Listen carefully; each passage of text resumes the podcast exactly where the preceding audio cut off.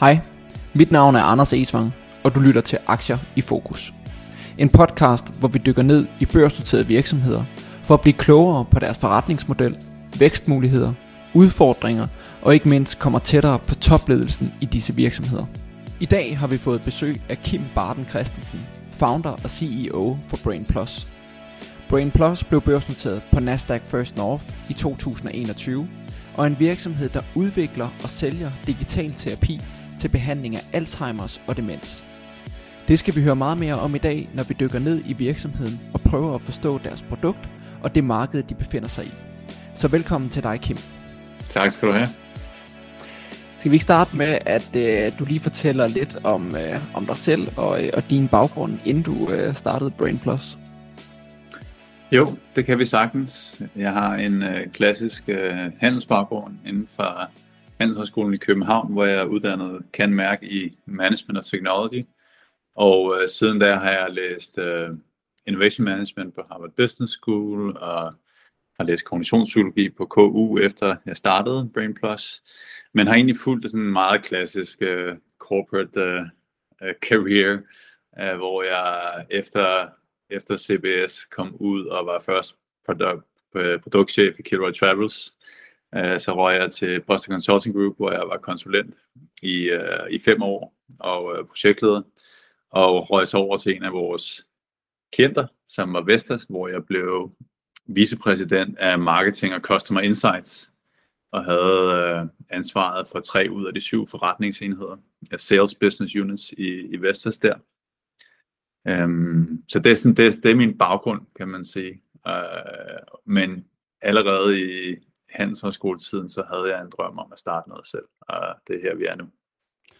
Og hvorfor blev det så lige uh, Brain Plus, uh, kan man sige, fra, fra Vestas og Boston Consulting Group? Der er jo lidt et spring over til, til det, du laver i dag. Ja, det er der. Øh, jeg har en meget stor personlig interesse for, hvordan vi udvikler os for mennesker, og så for egen personlig udvikling. Så sådan, jeg startede rent egoistisk, da jeg var teenager med, at jeg ikke synes, at jeg var god nok til at øh, interagere med det modsatte køn, og besluttede mig for aktivt at blive bedre til det og opdagede, at ved sådan en, en, øh, en målrettet indsats øh, og øh, efterforskning og selvuddannelse, så kunne man faktisk øh, bevæge sig som menneske, og det fascinerede, gjorde mig mere, mere fascineret af psykologi og, og til sidst øh, neurovidenskab. Um, så den passion, den, den stammer egentlig fra at have oplevet en masse øh, forbedringer i min egen livskvalitet og måde at opleve livet på ved at have arbejdet med personlig udvikling. Og havde egentlig også en stor passion for teknologi, og jeg kom til at læse en bog, som hedder Hjernen, der forandrer sig selv. Den handler om neuroplasticitet, som basalt set er hjernens evne til at forandre sig i løbet af livet. Øhm, og det er simpelthen fra vi bliver født, og til den dag vi stiller træskoene, så er vi i stand til at ændre på strukturerne i hjernen, vi er i stand til at lære nye ting. Så det er neuroplasticitet. Og det er ret vigtigt, specielt når man har også skader på hjernen, eller har øh, sygdomme i hjernen. Og da jeg læste om det, så kunne jeg se, at, at der var en kæmpe stor mulighed for at bruge computerbaseret træning til det. Og grunden til, at jeg kunne det, det var jo så også, fordi jeg havde brugt stort set hele mit øh, teenage-liv på bag en computerskærm. øhm, med computerspil. Så der kunne jeg virkelig se et, et match imellem sådan det engagement og det sjove, man kunne få ved at øh, ved computerspil eller softwareprogrammer, og så øh, faktisk bruge det til at udrette noget, som hjælper mennesker. Så det var baggrunden og ideen til, til Brain Plus, som jeg fik, mens jeg var i Vestas. Uh, og så gik jeg ud og kiggede på, hvad der var på markedet, og kunne se, at ja, det tænker jeg da bestemt, at uh, jeg kunne gøre bedre uh, som man jo nu skal, uh, som, som en uh, klassisk iværksætter. Og uh, så sagde jeg mit job op simpelthen i Vestas, og, og startede firmaet. Det var jo tilbage i 2012. Og det bringer os måske frem til, hvad er Brain Plus? Kan du prøve sådan lige at forklare sådan helt lavpraktisk, hvad er det, I laver? Jo. Altså lad os starte med det problem, vi prøver at løse lige nu, og det er Alzheimer's og demens. Hvor Alzheimer's er en sygdom, som får hjernen til at forfalde, og i sidste ende forårsager demens, som er det symptombillede, der, der bliver så, så, så slemt på et tidspunkt, at folk ikke længere kan tage sig af sig selv. Det, så er det, at man begynder at have demens. Og det er kendetegnet ved, at vi ikke kan huske længere, vi kan ikke fokusere længere, vi kan ikke problemløse ordentligt, vi kan ikke indlære nye ting. Så det er kognitive problem, som er de primære symptomer ved, ved demens, og som Alzheimer's i sidste ende ud, udøver sig i. Og der er andre sygdomme, der kan forårsage demens, øh, men Alzheimer står for omkring en mellem 60 til 80 procent, afhængig af hvilken kilde du går til, af alle demenstilfælde. Så derfor fokuserer vi rigtig meget på Alzheimer's sygdom. Og det vi fokuserer på, det er de kognitive problemer og vanskeligheder, der er i den forbindelse. Og vores mål er at, at modvirke de kognitive øh, problemstillinger, der er. Så enten forbedre dem, eller i tilfælde af demens og Alzheimer, som er en, en fremskridende, fremskridende neurodegenerative sygdom, hvilket betyder, at hjernen stille og roligt bliver nedbrudt af den her sygdom. Øhm, så prøver vi at modvirke det forfald, der måtte være af de kognitive evner. Så vi snakker meget om at modvirke eller forebygge forfald af kognitiv nedgang, når vi snakker om Avidera Brain Plus. Så det vi arbejder med, det er metoder, som kan det. Og øh, vi er et såkaldt digital therapeutics firma, altså digital terapi. Og det betyder, at vi tager terapier, som har denne her virkning, og så kan vi formidle dem i et digitalt format, som vil være i form af software, og som lidt, øh, nu til dags kalder vi det jo apps, øh, men det sådan, kan være mere eller mindre avanceret software, som er tilgængeligt på en smartphone, på en tablet eller på en PC, som formidler den her form for terapi. Så, så det er sådan set det, vi gør, og på den, det, det gør vi ved, at vi arbejder sammen med akademikere og klinikere, som har udviklet nogle metoder, som allerede har vist, at de kan øh, påvirke kognition i folk med øh, Alzheimer's eller demens. Og så arbejder vi med dem på at digitalisere de metoder og bringe dem ud i en meget mere skalerbar øh, format, som også forhåbentlig gør det bedre at levere det, øh, både for patienter, eventuelt terapeuter, der er indblandet, øh, gør det muligt at levere nogle af de her behandlinger i folks hjem, som hvor de før har måttet tage ind på en klinik. Og i det hele taget, så er det meget få mennesker, der i dag får en demensdiagnose, som får nogen form for behandling. Ja, det, det er virkelig få, tallet, der gør det. Og mange får så tilbud i forhold til ting, som kan være hjælpsomme, men som ikke har særlig stærk medicinsk belæg for, at det påvirker den, sådan, den kliniske tilstand hos dem. Så kort fortalt digital terapier, øh, men, men det kan se tænkes lidt på som digital biotech eller digital medicin faktisk, fordi målsætningen er, at alle de terapier, som vi leverer digitalt, tages igennem kliniske studier, øh, hvor man bruger samme målepunkter, som man ville for medicin, i form af at se, om der er de sundhedsforbedringer, man er interesseret i, i forhold til den kliniske øh, diagnose, som det drejer sig om. Øh, for eksempel demens, og, eller for eksempel det, der hedder mild kognitiv svækkelse, som også er en klinisk diagnose, som er et forstadie til demens. Um, så det er nogle af de diagnoser, vi fokuserer på med vores produkter og med vores teknologier. Og når jeg siger teknologier, så mener jeg de her digitalt leverede terapier, som bliver pakket ind i et produkt og leveret som en app øh, til vores brugere. Okay. Og hvad er det så, når, når du siger digitale terapier og metoder, hvad er det for nogle metoder, og hvordan pakker I det ind? Altså, hvad er selve produktet, som I leverer? Ja, altså den, den primære metode, vi arbejder på, øh, og som vi lige har lanceret det første produkt med, det er en metode, der hedder kognitiv stimulationsterapi. Og den måde, den fungerer på, er egentlig, at den, den hjælper folk igennem en række aktiviteter og en struktureret samtale, som bredt stimulerer hjernen. Så man kan kalde det sådan lidt forsimplet en form for avanceret tale- og aktivitetsterapi. Og øh, hvorfor er det så, at det fungerer og har en effekt på folk? Øh, det her det er til folk med mild til moderat demens, den her metode er udviklet til.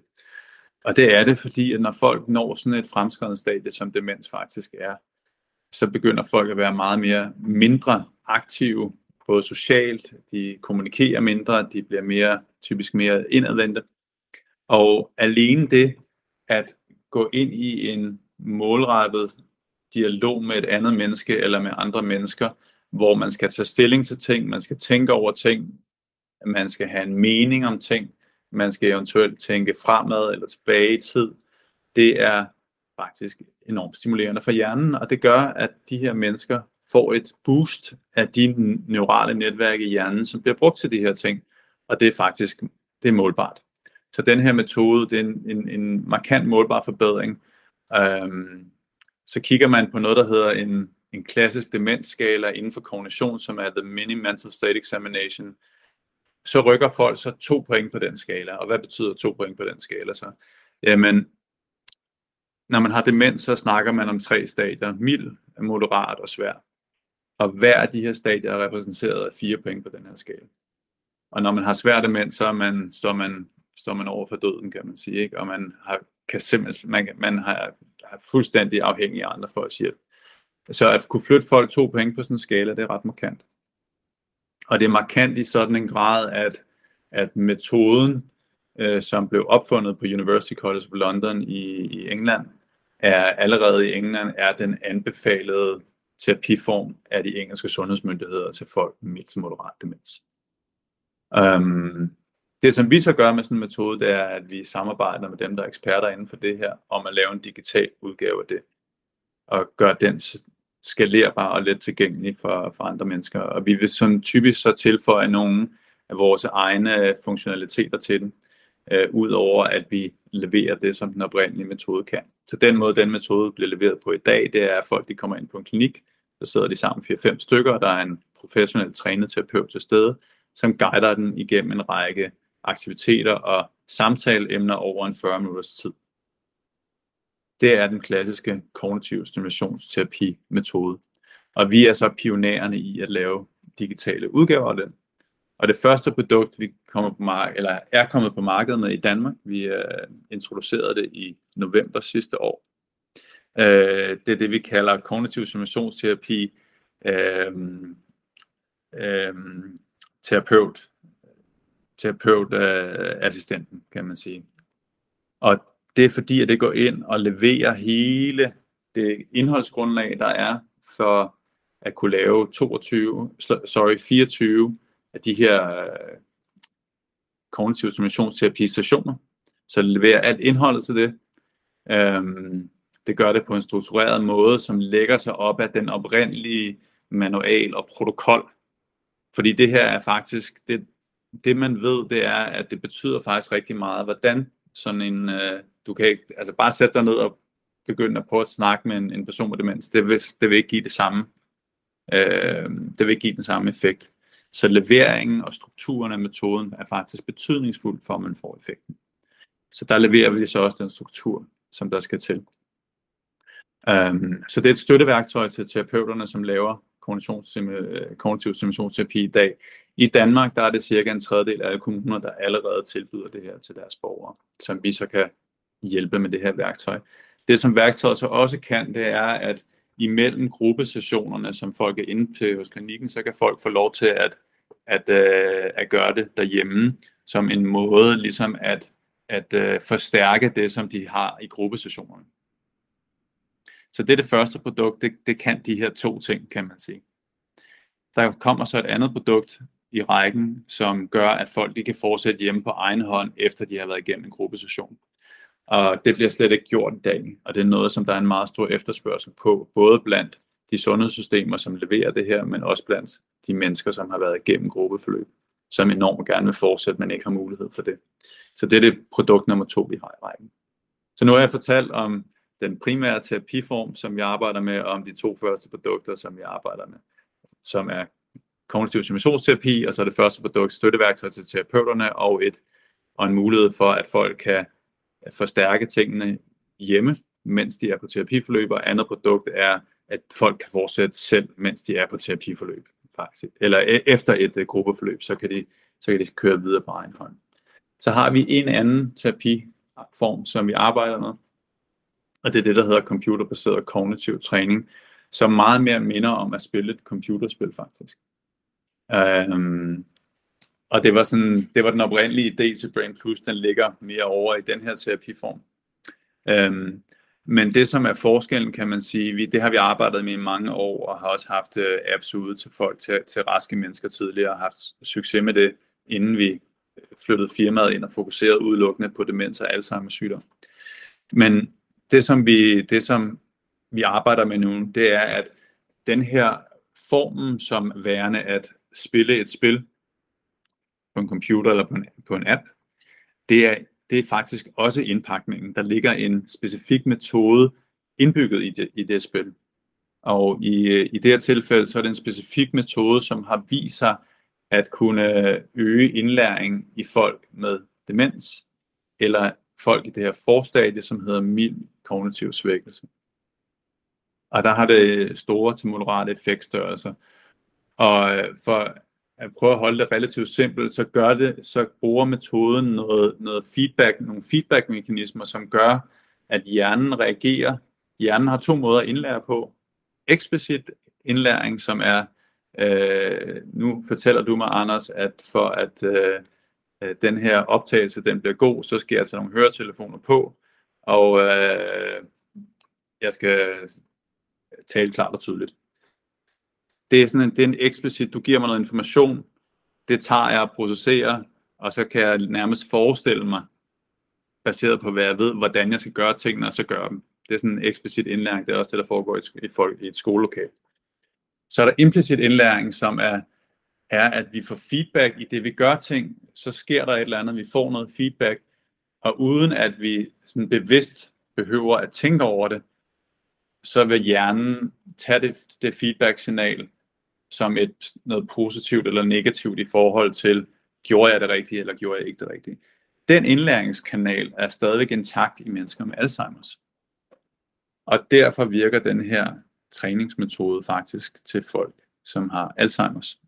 Øh, og som sagt virker den i, i de her to stadier af sygdommen, som er kognitiv, mild kognitiv svækkelse, og når man er helt henne, faktisk helt henne, når man har en demensdiagnose også.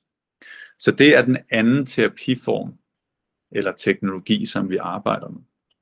Den kommer til at blive indarbejdet i et produkt øh, til folk med mild kognitiv svækkelse. Det er nogle år ude i fremtiden. Og det bliver så udviklet i parallel med, at vi øh, har lanceret og begynder at kommercialisere de her, den første terapiform til folk med demens. Okay. Hvad er så øh, forretningsmodellen i de produkter? Altså, hvem er det, der, der betaler for dem? Brugerne, det er jo, øh, kan man sige, dem med sygdommen, men hvem er det, der, der betaler for øh, produktet? Jamen, ligesom med andre former for øh, behandlinger, så vil det typisk være øh, de samme betalere, som man ser. Så i Danmark, der vil det jo være offentligt, det offentlige, der betaler typisk for det. Ligesom det offentlige betaler for vores medicin eller andre former for omsorg, som vi får i samfundet. Øhm, så lige nu i første omgang, så bliver det her solgt ind til de danske kommuner, som har klinikker og træningscentre, hvor de har tilbud til folk med demens, og hvor de også blandt andet tilbyder kognitiv stimulationsterapi. Så der er det kommunerne, der betaler, og de betaler det, lige nu bliver det solgt som en, en software, altså service løsning, hvor de betaler for en, en uh, licens, enten for et eller flere træningscenter, de kan, eller for en hel kommune, og det kan være for et overgangen, eller det kan være en treårskontrakt. Så det er sådan en klassisk software as a service øh, forretningsmodel, som vi starter med i Danmark. På længere sigt, så er der muligheder for andre former for øh, betalere, og specielt når vi kigger uden for Danmarks grænser. I Danmark har man også noget som lægemiddeldatabasen, hvor man kan få et tilskud på op til 7.500 kroner, hvis man bliver visiteret til en bestemt øh, behandling, for eksempel. Så det er, en, det er en mulighed, som vi også kigger på fremadrettet i Danmark. Kigger man på andre markeder, som Tyskland for eksempel, så, så har de et stort øh, sundhedssygeforsikringssystem, Krankenkassen, som betaler for den her form for ydelse. Så det vil typisk være sygeforsikringer, der betaler for dem der. I Tyskland så er der så også den unikke ting, at, at der har man etableret nogle nationale processer, hvor man kan få sådan nogle digitale øh, terapier godkendt til national betaling. Og får man det, så skal de her sygeforsikringer betale for det. Øhm, hvis det bliver enten, der er forskellige metoder, enten så skal det være en læge, der giver recept på den digitale terapi, øhm, men der er nogle andre, der er en anden kanal, hvor faktisk en patient selv kan søge om at få adgang til det. Så det kan være lidt afhængigt af, hvem det er, der ligesom øh, giver adgang. Lægen eller patienten selv. Men så længe man er godkendt igennem sådan her proces, så bliver det betalt af sygesikringen. Så det er en af vores målsætninger for vores produkter i Tyskland, det er, at vi kommer igennem nogle af de her processer og får dækning af de her øh, sygeforsikringer i Tyskland. I mellemtiden kan vi sælge direkte ind til øh, store plejehjem eller service providers i Tyskland, som selv har budgetter og som selv er, øh, er forretninger og som kan se værdien i det her. Så det er der, vi starter, imens vi arbejder på de her større nationale øh, processer, som på engelsk hedder reimbursement-processer. Øhm, og det samme kan man se i andre, i andre lande.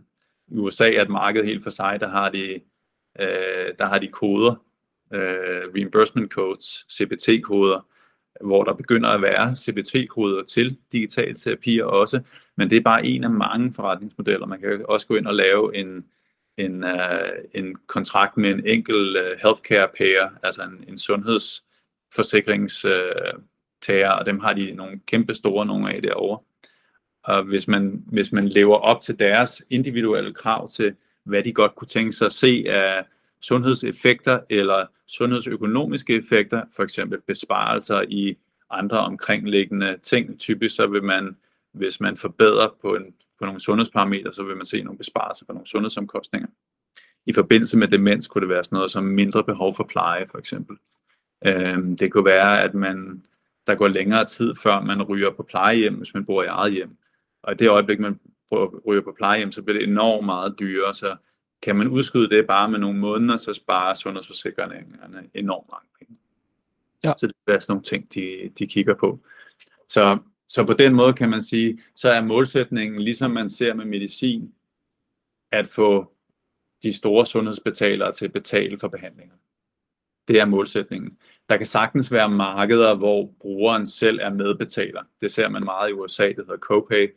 Øhm, I markeder som Tyskland og Danmark, der er vi mere vant til, at staten betaler meget eller det meste af det, så der vil, der vil brugerne mere forvente det.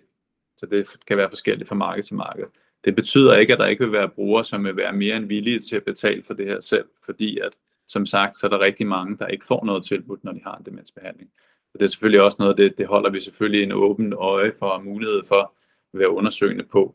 Men, men det, som er vores målsætning, er at komme dybt ind og være den foretrukne behandlingsløsning, også støttet af det professionelle sundhedsfaglige øh, system, der er der det er også derfor, vi arbejder, sørger, altså virkelig har som en strategi at arbejde sammen med topforskere og eksperter inden for de respektive områder, fordi så ved, så ved de sundhedssystemerne, når vi kommer med vores produkter, jamen, så er det udviklet sammen med dem her over, som er, er blandt andet har vi arbejdet sammen med University College of London nu på at udvikle den, øhm, det produktudgaven til England, og det er dem, som ligesom, det er dem, der har opfundet metoden. Så det kunne ikke være, det kunne ikke være bedre, kan man sige.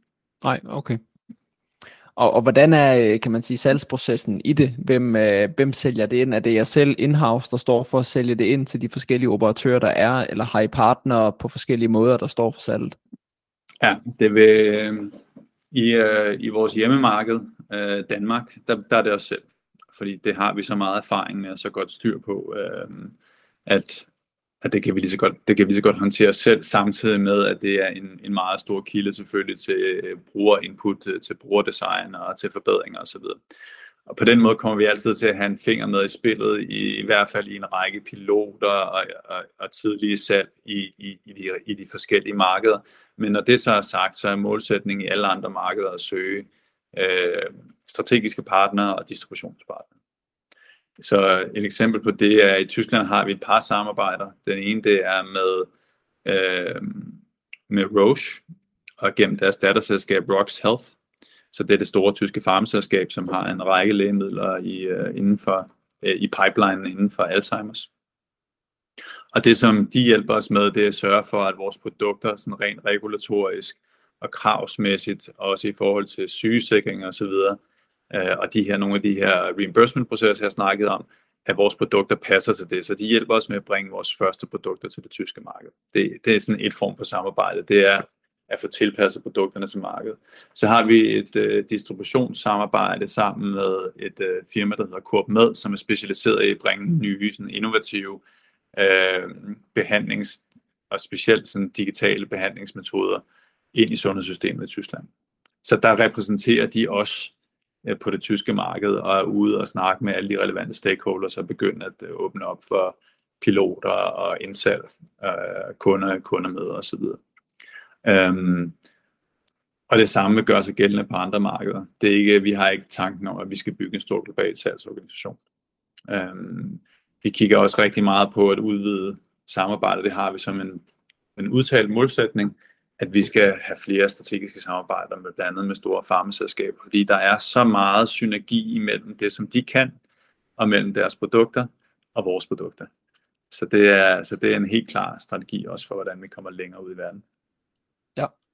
Og, hvordan er sådan et, øh, et partnerskab ofte bygget op? Er det inden, lidt ligesom inden for biotekindustrien, at man får noget milestone og nogle royalty-betalinger, eller hvordan er sådan noget struktureret? Ja, det, det er det. Og selvom det er et nyt område, så læner man så meget op af i industrien, hvordan det bliver gjort mellem biotek og pharma. Og den seneste store licensaftale, der blev lavet, det var endnu en 500 millioner US dollars licensaftale, som blev indgået her i slutningen sidste år mellem det amerikanske selskab Click Therapeutics, um, som blandt andet laver til at øh, holde op med at ryge, og jeg tror det er smertebehandling og nogle forskellige andre øh, sygdomsområder. Øhm, og det her, det var så til skizofrenibehandling, øhm, så vidt jeg husker. Og der, og der indgik de et partnerskab med det farmaselskab, der hedder Boehringer Ingelheim. Og det er netop struktureret med en række milestone payments, og så når produktet er live med royalty payments.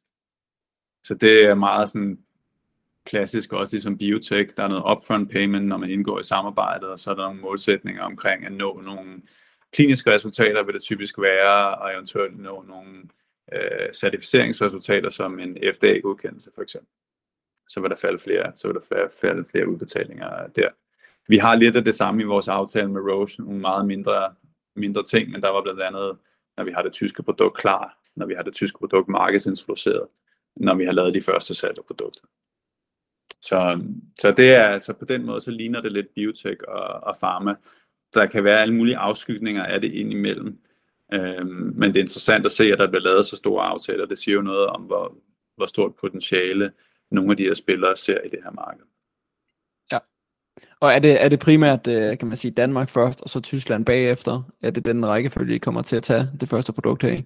Ja, det er det. Så øh, Danmark er lanceret, Tyskland der lancerer vi øh, som målsætning i Q2 øh, i år. Og øh, de næste markeder, vi kigger på, det er så England og øh, USA. Vi er også interesseret i sådan nogle lande som Japan, hvor der er en stor øh, udbredelse af, folk, af, af demens på grund af den alderspyramiden derovre, som er, ligner lidt af den her hjemme, kan man sige. Øhm, og der er vi i nogle dialoger derovre. Det er ikke noget, vi kommer til at gøre på egen hånd. Øh, så der øh, refererer jeg tilbage til målsætningen om strategisk samarbejde, så er det sådan noget, vi kigger ind i for at komme ind på sådan nogle markeder. Og, hvordan er øh, konkurrencen inden for det segment, I bevæger jer i? Har I, øh, har I mange konkurrenter? Har I få konkurrenter? Er der nogle store spillere, eller er det et fuldstændig åbent marked for jer? Jeg siger på den måde, det er et, det er et ret åbent marked. Øhm, inden for selve hvis vi kigger på Alzheimer's, så er der en forskellige række, så er der en række unmet clinical needs. Hvis vi kigger på, når vi allerede er fremskrevet til demensfasen, altså det er jo så hen mod slutningen, kan man sige, de sidste 5-6 år i gennemsnit af en persons levetid, når de har Alzheimer. Det vil være, når man har øh, demens. Og der er meget lidt konkurrence der. Øhm, og der er kognitiv stimulationsterapi faktisk den, øh, den metode i verden med absolut bedst evidensgrundlag. Øhm, og, og derfor øh, anbefalede UK, faktisk også i Tyskland, er også anbefalet i Danmarks sundhedsguidelines. WHO er lige kommet ud med en stor rapport sidste år, som highlightede kognitiv stimulationsterapi, og World Alzheimer's Report sidste år kom ud og sagde, at kognitiv stimulationsterapi bør, bør implementeres globalt som en omkostningseffektiv metode til behandling af demens. Og øh, der er ikke nogen andre metoder, der har vist sig effektive på samme måde til det. Øh, og givet at vi er pionerende i det, så, øh, så, så står vi rigtig stærkt der. Der findes de alternativer, der er, og de, det konkurrence, som der, der findes, det er, jamen der er masser af firmaer, der laver sådan øh, memory games til ældre og, og så videre, og som også bliver brugt til folk med demens. Det er bare ikke noget, som har et øh, klinisk belæg for, at det fungerer i folk med demens, i modsætning til kognitiv simulationsterapi. Så på den måde er der masser, der ligesom selvfølgelig har set, at der er et behov, og som har forsøgt at tilbyde noget, og tilbyder noget ind i det segment. Øhm, der er, så der er masser af spillere inden for ældreplejen også, som tilbyder du ved, små spil og sjove lege til stimulation osv. Igen, bare ikke med noget klinisk belæg for, at det har nogen øh, gavnlig effekt på selve den kliniske diagnose, som, som, er, som er demens eller Alzheimer. Så det er der, vi skiller os markant ud fra alt, hvad der er øh, på markedet i forvejen. Det, som der så også er nogle spillere omkring, der er nogle andre former for behandlingsmetoder, kan man sige. Der er kognitiv træning, det var hvor den anden terapiform, vi arbejder med, og der er der andre, som har inden for nogle andre, kan man sige, kognitive domæner, der findes der sådan noget som for eksempel speech therapy. Der findes nogle, der findes for blandt andet en amerikansk konkurrent, som laver noget speech therapy til uh, mild kognitiv svækkelse. Så det er så, det er så komplementært til, skråstrej konkurrerende med det produkt, som vi kommer til at have i min kognitiv svækkelse på et eller andet tidspunkt. Øhm, og der vil sikkert komme andre inden for kognitiv træning, hvor der er flere spillere og flere, der prøver, prøver at lave noget igen inden for mild kognitiv svækkelse. Men, men ikke inden for demensområdet, hvor der ikke er belæg for, at kognitiv træning øh, har effekt på samme måde, som det har inden for mild kognitiv svækkelse. Så på den måde, så er det meget øh, øh blue ocean inden for demensområdet. Uh, og i, i virkeligheden også, selvom der er spillere inden for mild kognitiv svækkelse, så er det også et meget åbent marked stadigvæk. Og det vil være nogle af de markeder, hvor i hvert fald min forudsigelse vil være, at sådan nogle spillere, som vi selv kommer til at etablere os godt, og så vil det være i interesse af nogle af de større spillere, enten farmaselskaber, eller nogle af de største digital therapeutic selskaber vil så være interesseret i enten at indlicense øh, eller at opkøbe, også på et eller andet tidspunkt. Ja, okay. Er der, er der nogle andre markeder, sygdomme eller øh, behandlingsområder, hvor digital terapi har kan man sige, fået et godt fodfæste inden for det område, øh, som man sådan kan, kan lægge sig op af og prøve at forstå, hvor, hvor stort det kan blive inden for det her segment? Ja, det, det er der. Det er der bestemt. Det, et af de første områder, hvor det her for alvor tog fat, det var diabetes. Øhm, og øh, jeg kan ikke huske præcis, hvor stort markedet er i dag. Jeg tror, i dag er markedet 6-7 milliarder US dollar allerede inden for digital diabetes uh, management. Og øh, man forudser, at det inden for 5-6 år kommer til at tredobles op i nærheden af sådan en 18 milliarder, øh, plus minus et par milliarder, jeg kan ikke huske de nøjagtige tal. Men det er, det er de tal, vi snakker om, det er inden for et sygdomsområde. Og, øh, og der er og der er en håndfuld spillere inden for det område, måske fem sådan markant store, øh, men stadigvæk det er et kæmpe marked øh, med, masser, med masser af plads til hver, som har nogle forskellige afskygninger af, af, af deres unmet clinical need. Og øh, det er specielt stort i, i USA, øh, det her marked, men, men, også, men, men de er også ude i resten af verden, de her øh, spillere. Um, så der kan man virkelig se, hvor langt man kan tage det med, med digitale terapier.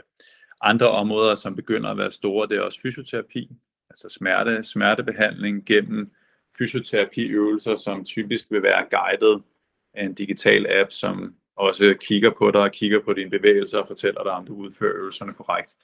Så på den måde bliver det lidt en, en, en erstatning for en, en terapeut i, i det tilfælde. Men typisk, det man ser mere og mere inden for digital terapi, det er frem for, at vi går ind og erstatter terapeuterne, hvilket terapeuterne selvfølgelig ikke er så glade for, man gør, så er det mere en typisk, at man ser, at der er synergi imellem, at der er en, en terapeut, som støtter op omkring en træning, men en stor del af træningen, den bliver guidet af det digitale, sådan så der er mindre behov for terapeuttiden per træningsteam.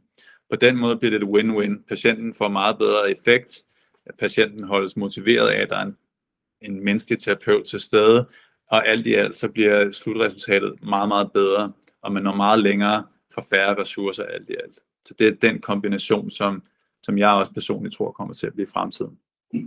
Og hvad, hvad så, hvis vi, uh, hvis vi kigger lidt ind på uh, Brain Plus som, uh, som virksomhed? Hvor, hvor store er I i dag? Altså mål på, på medarbejdere og sådan, uh, nogle specifikke nøgletal eller andet, du, du kan give på, på selskabet? Øhm, ja, øh, vi er omkring 20 mand i, i firmaet, så det er en god blanding af cirka lidt, lidt groft sagt en, en, en, øh, en tredjedel af firmaet, det er udvikling, altså tech, teknologiudvikling, så det er softwareudviklere, grafik og, og så videre. Så har vi et stort øh, innovations- og videnskabsteam, som gør, sørger for at lave at vores kliniske udviklingsprogram, det kører, at vi får de resultater, vi skal bruge, at der bliver forsket og valideret, at teknologierne bliver udviklet på den rigtige måde, sådan så de, de øh, virker til folk med Alzheimer's og demens.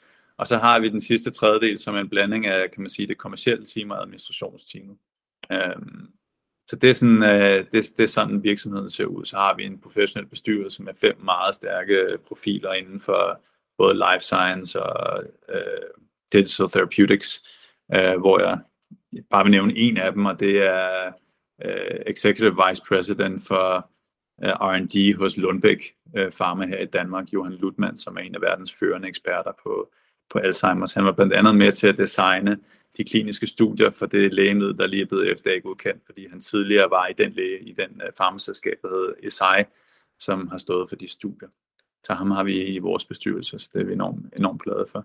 Så det kan man sige, det er sådan, det er sådan størrelsen på, på firmaet.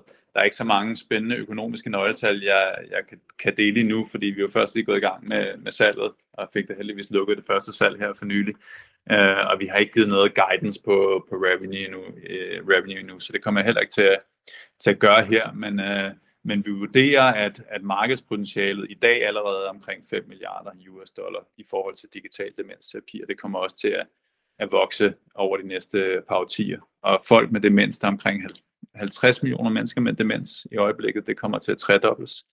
Der er faktisk 57, hvis jeg skal være helt præcis. øh, millioner mennesker globalt med demens. Det kommer til at ramme 150 millioner øh, mennesker om, øh, inden 2050.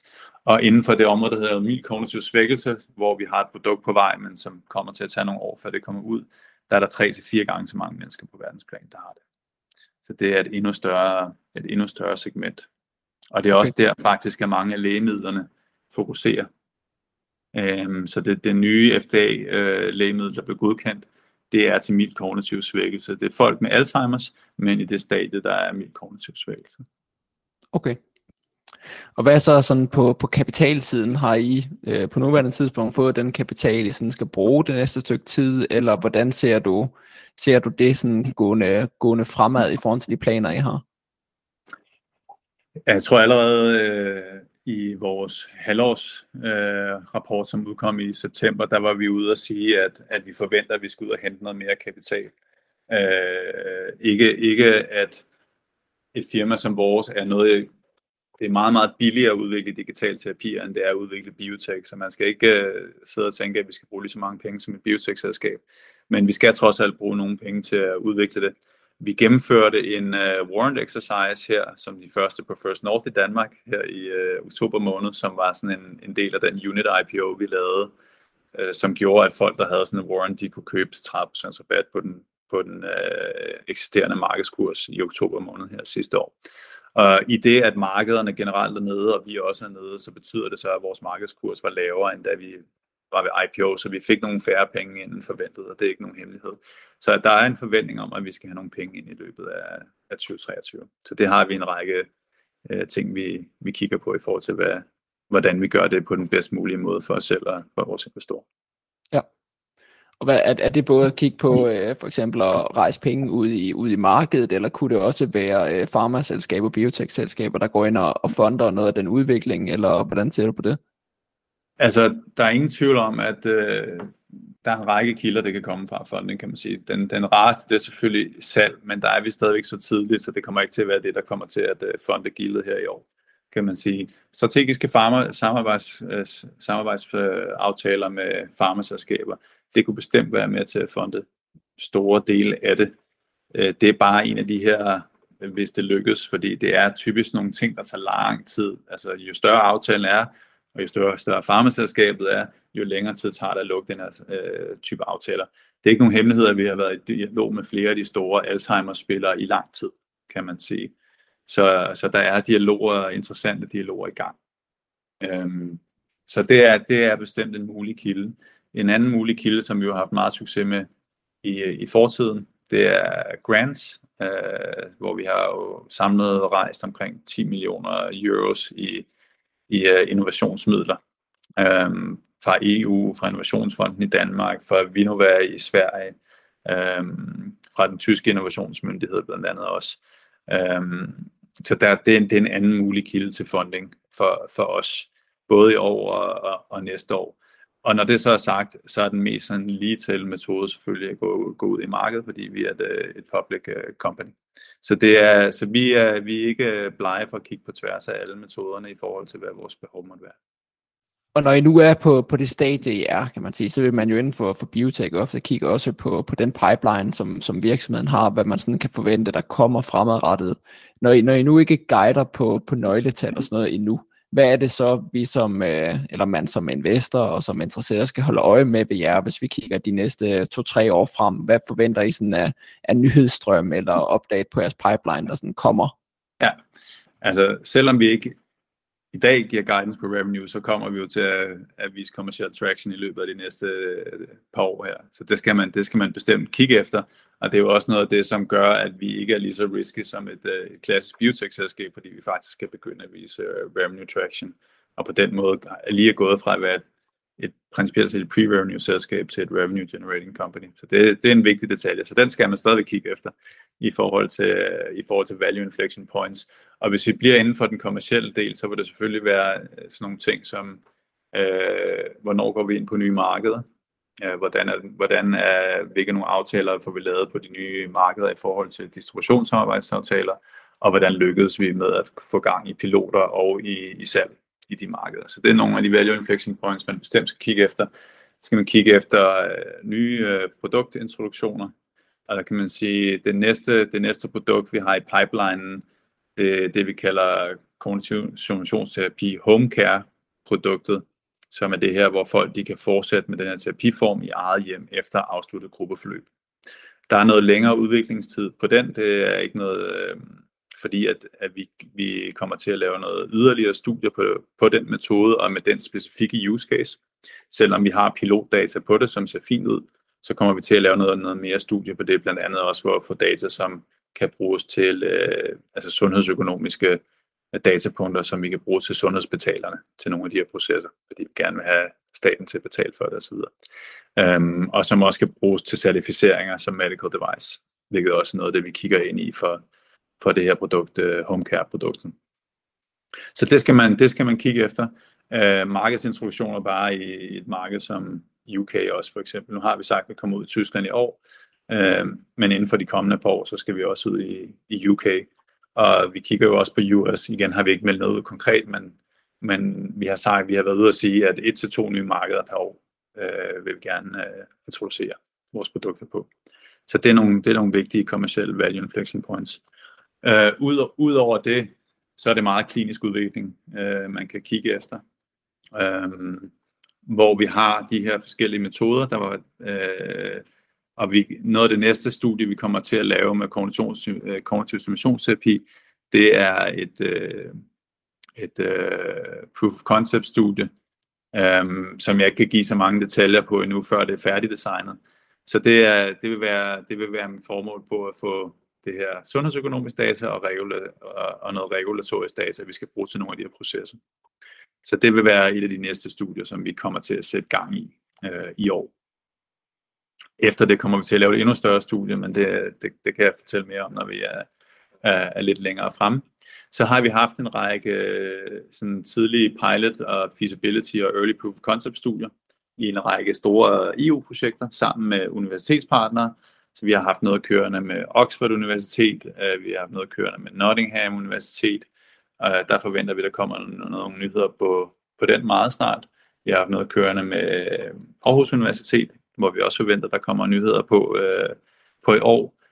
De, de terapiformer, som bliver brugt der, der, der er to kan man sige, elementer. Der er det her computerbaserede kognitiv træning, øhm, og så er der en hukommelsestest, som hedder uh, Starry Night, fordi den ligner en nattehimmel, øh, hvor man skal huske stjernetegn. Som det er en test, der oprindeligt blev udviklet af University of Oxford, og som vi så sammen i et stort EU-projekt gik ind og videreudviklede sammen med dem. Og den her test, den kan opsamle sådan meget tidlige øh, symptomer på Alzheimer's. Længe før normale test kan det, af dem man, man bruger i dag. Så det er et af de ting, som den her test kan bruges til. Vores første brug af den vil være at putte den ind i et produkt til mild kognitiv svækkelse, hvor den skal bruges til monitorering af kognition i det produkt. Det vil være den første use case der. Så, så der vil være nogle, øh, så det vil være altså kliniske studieresultater, der vil der løbende øh, komme, nogle, øh, komme nogle ting ud. Så det er jo en anden, anden ting, man skal kigge efter. I har fået det, det første produkt på markedet, som I er, som I er ved at sælge ind, og har også solgt ind til den, øh, til den første i, øh, i Danmark. Du siger, det er sådan et, et forholdsvis åbent marked, som I befinder jer i. Så hvad er sådan de største udfordringer eller trusler for jer i forhold til, til vækst og i forhold til at nå de mål, som I har sat jer? Ja, altså den, den største udfordring, det er generelt sådan ressourcer i sundhedssystemet og økonomi i sundhedssystemet. Så enhver, der prøver at sælge, kan man sige, medical devices eller, eller noget lignende, øh, medicin, de ved, at det handler om at, at få adgang til de rigtige budgetter i de rigtige kommuner. Så hvor vi, for vores produkt er blevet mødt med rigtig stor entusiasme blandt de, kan man sige, øh, der har været kommuner involveret i pilotafprøvninger og så videre. Og så der er mange, der er ude og kigge efter at finde de puljer og budgetter, hvor de kan få, få lov til at købe produkter. Så det er, det er en af, altså det kan man sige, det tror jeg, det er en af de primære uh, hurdles lige nu, det er adgang til budgetterne, simpelthen. Uh, fordi at, at produktet er der, og det, det, det, møder, det møder behovet, der er der. Så det er kæmpe, kæmpe adgang til produkterne. Uh, omvendt så kan man sige, når man først er inde på kommunale budgetter, så sidder man som regel uh, godt fast. Kan man sige. Så det er den, det, det flipsiden, den positive flipside af, af, den, uh, af den udfordring, øh, der måtte være. For mig er der også en udfordring, der hedder at rykke hurtigt. Øh, vi har en ret unik first mover position med den her øh, terapiform, og i, i det, at øh, WHO og og World Alzheimer's Report nu går ud og siger, at det her det skal implementeres globalt, så, så kunne man godt forvente, at der var andre, der begyndte at blive interesseret i det. Så selvom vi sidder og arbejder tæt sammen med de globale eksperter på det, så gælder det stadig for mit vedkommende om at, om at rykke hurtigt, både i form af at komme ud på de rigtige markeder, i form af at få vores produkter øh, yderligere klinisk valideret og certificeret, og, og tilføje mere komplekse, kan man sige, øh, øh, ydelser på produkterne. Fordi en ting er, hvad sådan klassisk øh, kognitiv simulationsterapi er, men vi kan gøre en masse andre spændende ting øh, for at gøre det mere effektivt, og mere personificeret, mere automatiseret. Der er en masse, masse ting, vi kan gøre med data, også som gør, gør det mere interessant for terapeuterne. Så det er virkelig så, så speed i før, før at konkurrenterne begynder for alvor at, øh, at lukke blod. Ja. er en vigtig ting. Ja. Og så her til sidst, hvis du, øh, hvis du skal drømme, drømme stort og tænke øh, langt ud i fremtiden, uden at du skal give nogle tal på det, eller skal guide omkring noget, men du skal tænke 10 år ud i fremtiden, hvad, mm. hvad er så visionen for selskabet, eller mål? Hvor står I hen om 10 år? Ja, men på, på, om 10 år, så er vi, øh, altså så er vi dominerende på verdensmarkedet i den forstand, at vores produkter er de førende produkter inden for behandling til demens og inden for behandling til mild kognitiv svækkelse. Øhm, I alle de største og vigtigste markeder, som det er relevant for, plus en række øh, af de sådan mere mellem- og lavindkomstlande, hvor den her terapiform faktisk kan gøre en, en forfærdelig masse gavn også. Øhm, og det er vi i form af, at vi har indgået en række større strategiske samarbejdspartnere og licenseringsaftaler med nogle af de store spillere, som, som har det footprint altså i, i verden. Og det vil typisk set højst sandsynligt være, være farmaspillere for nogens vedkommende.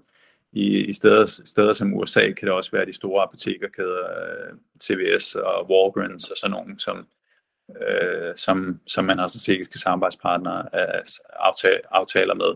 Øh, Sure Rose øh, her i Europa for eksempel. Så det vil være, det vil være i form af det. Og, og vi vil have en, en, en pipeline, som har en usammenlignelig stærk, kan man sige, klinisk øh, øh, validering igennem en, en række kliniske forsøg, og der er reimbursement øh, i de, alle de større markeder, kan man sige, hvor, hvor det er sundhedssystemerne eller sygesikringerne, der betaler for det her. Super. Lad os, øh, lad os stoppe her. Tak for, uh, tak for din tid, Kim, og tak fordi, at du, du gjorde os klogere på, på markedet og, uh, og jeres virksomhed. Ja, velkommen. Det var en fornøjelse. Tak, Anders. Det var en gennemgang af Brain Plus sammen med deres founder og CEO, Kim Barton Christensen. Jeg håber, du fandt det interessant, og hvis du gjorde, så husk, at vi hver uge kommer med nye spændende podcast, der dykker ned i og prøver at forstå nye interessante virksomheder. Tak fordi du lyttede med. Vi lyttes på et senere tidspunkt.